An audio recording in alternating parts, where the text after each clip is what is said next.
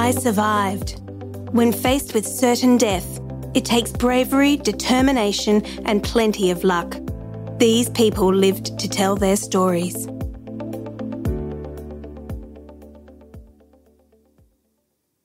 I survived a mudslide. Sherry Niemegeers, 47, investment administrator. It was a long weekend in May 2018, and my partner, Gabe Rosescu, and I were taking a road trip from my home in the Canadian province of Saskatchewan to visit friends in Nelson, British Columbia. We are both adventurous, and we couldn't wait to go hiking and exploring. It was our first trip together after six months of dating. At around 5:30 p.m. on Thursday, May 17, we were driving on a steep mountain road known as the Crowsnest Highway. I was texting updates to my family and enjoying the view. We weren't aware there'd recently been flooding in the area. When I looked up from my phone, I saw a wave of mud and an enormous tree barreling down the mountain right in front of our car, a little Hyundai Elantra. Gabe tried to brake, but it was too late. I looked at him and we both said, Oh, shoot! The understatement of the century. The mudslide sent our car plummeting nearly 300 metres down a rocky cliff. It landed on its side among some trees. I don't know how long we were unconscious, but I woke up to the sound of Gabe moaning. He was slumped over the steering wheel, and there was blood everywhere. Outside my passenger window, there was a steep drop. Every time I moved, I was hit with excruciating chest pain. I had broken my sternum, and my right ankle was smashed and practically turned backwards. Gabe had broken his orbital bone and nasal and cheekbones. Parts of his skull were crushed, and his vision was damaged. But the body is an amazing thing, and somehow we were both able to crawl out of that wreckage. I was so focused on our survival that I didn't register the wrecked state of the car or where we were. We had no phone signal, so all we could think of doing was to yell for help. But my chest hurt too much to even breathe, so Gabe started shouting as loud as he could. We were shocked when, after just a few minutes, we heard someone call back. Four bystanders had spotted us and were wading through waist deep mud to rescue us. I couldn't walk, so the men took turns shimmying me up the rock face and helping Gabe make his way up to the road. Gabe was in shock slipping in and out of consciousness, and I honestly didn't think he was going to make it. When the paramedics got to us, they let us kiss each other goodbye from our stretchers as they loaded us into separate ambulances. I was swearing a lot as they took us away. I didn't think I'd ever see my boyfriend again. They took me to the closest hospital in Trail, and Gabe was airlifted to the trauma hospital in Kelowna. Throughout the flight, they kept shocking him to keep him awake. I was in the hospital for a week and a half, but they kept Gabe for six weeks. My surgeon had to reconnect the main artery in my foot, and Gabe's surgeon had to split his scalp open three ways to reattach everything. Even after surgery, I'll walk with a limp for the rest of my life, and Gabe permanently lost the vision in his left eye. Before this all happened, we were happy go lucky people. We're even more positive now. We look at everything differently. Despite the injuries we sustained, we're grateful that we're still living a pretty good life. The experience also bonded us as a couple. We still go on road trips. A year after the accident, we drove back to the Crowsnest Highway and gave the finger to the mudslide. I survived quicksand. Ryan Osman, 34, photographer. The subway is a trail in Zion National Park in Utah that's named for its tunnel shaped canyon. On February 16, 2019, Ryan Osman and his girlfriend Jessica McNeil, both from Arizona, had the trail to themselves. The National Park Service describes the hike as very strenuous, requiring route finding, creek crossing, and scrambling over boulders. Nowhere does it mention quicksand. It was sunny when we set out for the trailhead at 8 am. Halfway through our 16 kilometre hike, a light snow began to fall. Soon after, we entered the subway and its swirling rust coloured walls. Standing in our way was a small pond. The trail continued on the other side, and because it looked shallow, we began to wade through, with Jessica leading the way.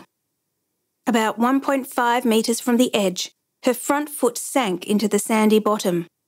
Then Jessica fell forwards, and both legs started to sink. I lunged, grabbed her under the shoulders, and pulled her out of the muck. She then scrambled back to shore. But now I was sinking. The muck came all the way up to my right thigh and my left calf. I freed my left leg, but I couldn't move my right leg at all. Jess handed me a long stick we'd picked up earlier in the hike, and I jammed it down the side of my leg and tried to wiggle and pull my leg out. Nothing. Jessica started scooping sand with both hands, but it was refilling faster than she could pull it out. I told her to stop. She was wasting her energy. I was not getting out of the quicksand. The only phone reception was back at the trailhead, five hours away over rough terrain. I told Jessica she had to hike back and call for help. She was scared. She'd only ever hiked with me and was wary of being alone on such a difficult trail. Thirty minutes after she left, it started to snow heavily. I zipped up my jacket and pulled my head inside. At some point, I nodded off to sleep. I don't know how long I was out, but I woke up as I was falling backwards into the pond and the quicksand. I urgently planted my stick into the dry ground and pulled myself upright. I was exhausted. If I fell backwards again, I'd never be able to get out. It had been about five hours since Jess left, and it was getting dark. A few hours later, I saw a light. I prayed it was a helicopter, but it was just the moonlight shining over the canyon walls. At that point, I believed I wasn't going to survive. I started to think about what I could do to die faster. I didn't want to drown if I fell again. That would be the worst way to go. An hour later, another light shone across my eyes. A torch. I yelled for help. A man shouted back as he ran to me. His name was Tim, and he said that Jessica had got through to rescuers. The rest of his crew was an hour behind. When the three others arrived, they set up a pulley system. Two of the rescuers held me under each shoulder as Tim wrapped a strap around my kneecap. An anchor strap was tied around a boulder. A fourth rescuer worked the pulley. With each ratchet, it felt like my leg was being ripped off. Tim dug into the sand and got a hand around my ankle and started pulling up. It was agonizing, but I could feel my leg moving. Keep going, I screamed. Three more ratchets and my leg was freed. It was too dark and snowy for a helicopter, so they got me into a sleeping bag, gave me pain medication, and we settled in for the night. When I woke up at 6 a.m. the next day, snow covered the top of my sleeping bag. Around noon, the weather lifted and the rescue team called in a helicopter. My entire leg had swollen to the size of my thigh but when I got to hospital, x rays revealed no fractures or breaks. I had sat in the quicksand for 12 hours and believed I would die, but I didn't. I survived getting swallowed by a whale. Julie McSorley, 56, physiotherapist. I live with my husband Tyrone in San Luis Obispo, California. Every few years, the humpback whales come into the bay for a few days while they're migrating. In November 2020, the whales were around, so we took out our yellow double kayak. We saw about 20 whales feeding on silverfish. It was incredible. They breached and sprayed through their blowholes and were so graceful and majestic. Each one is huge, about 15 metres long. At the time, my friend Liz Cottriel was staying with us. The next morning, I asked Liz if she wanted to go out on the water to check them out. No way, she said. She's scared of whales and sharks and was terrified the kayak would overturn while we were in it. I told her there was nothing to worry about. We got out on the water at about 8:30 the next morning. For the first half hour we didn't see anything. Then I spotted two pairs of whales just past the pier, swimming towards us. It's an amazing feeling to be so close to a creature that size. When whales go down after breaching, they leave what looks like an oil slick on the water. I figured if we paddled towards that spot, we'd be safe from the whales since they'd just left. We followed them at a distance, or what I thought was a distance. I later found out that it's recommended to keep 100 metres away. We were about 18 metres away. All of a sudden, a tightly packed swarm of fish, known as a bait ball, started jumping out of the water into our kayak. Their movement sounded like crackling glass around us. At that moment, I knew we were too close. I was terrified. Then I felt the kayak lift out of the water, about two metres, we later learnt, and tip back into the ocean. I figured the whale was going to drag us down somehow, and I had no idea how deep we'd be sucked underwater. What I didn't realise at the time was that Liz and I were in the whale's mouth. It had engulfed my entire body except for my right arm and paddle. Liz, meanwhile, was looking up directly into the whale's jaw. It was like a big white wall.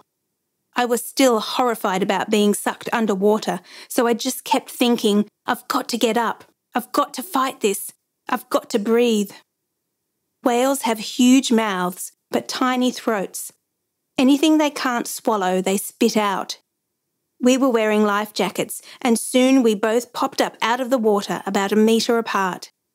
The entire ordeal lasted only 10 seconds, but to me it felt like an eternity. A few people were nearby, and someone shot a video of the entire incident. Three or four people paddled over, including a retired firefighter who asked us if we were okay. You were in the whale's mouth, he told us. We thought you were dead. A few days later, I studied the video and saw how close I'd come to being injured or killed. There's no way I'm getting that close to the whales again. I want to respect their space.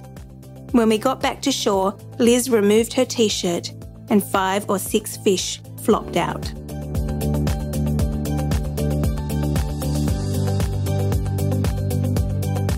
For more RD Talks, visit readersdigest.com.au. Brought to you by Reader's Digest Australia. Narration by Zoe Mernier. Sound production by Ricky Price.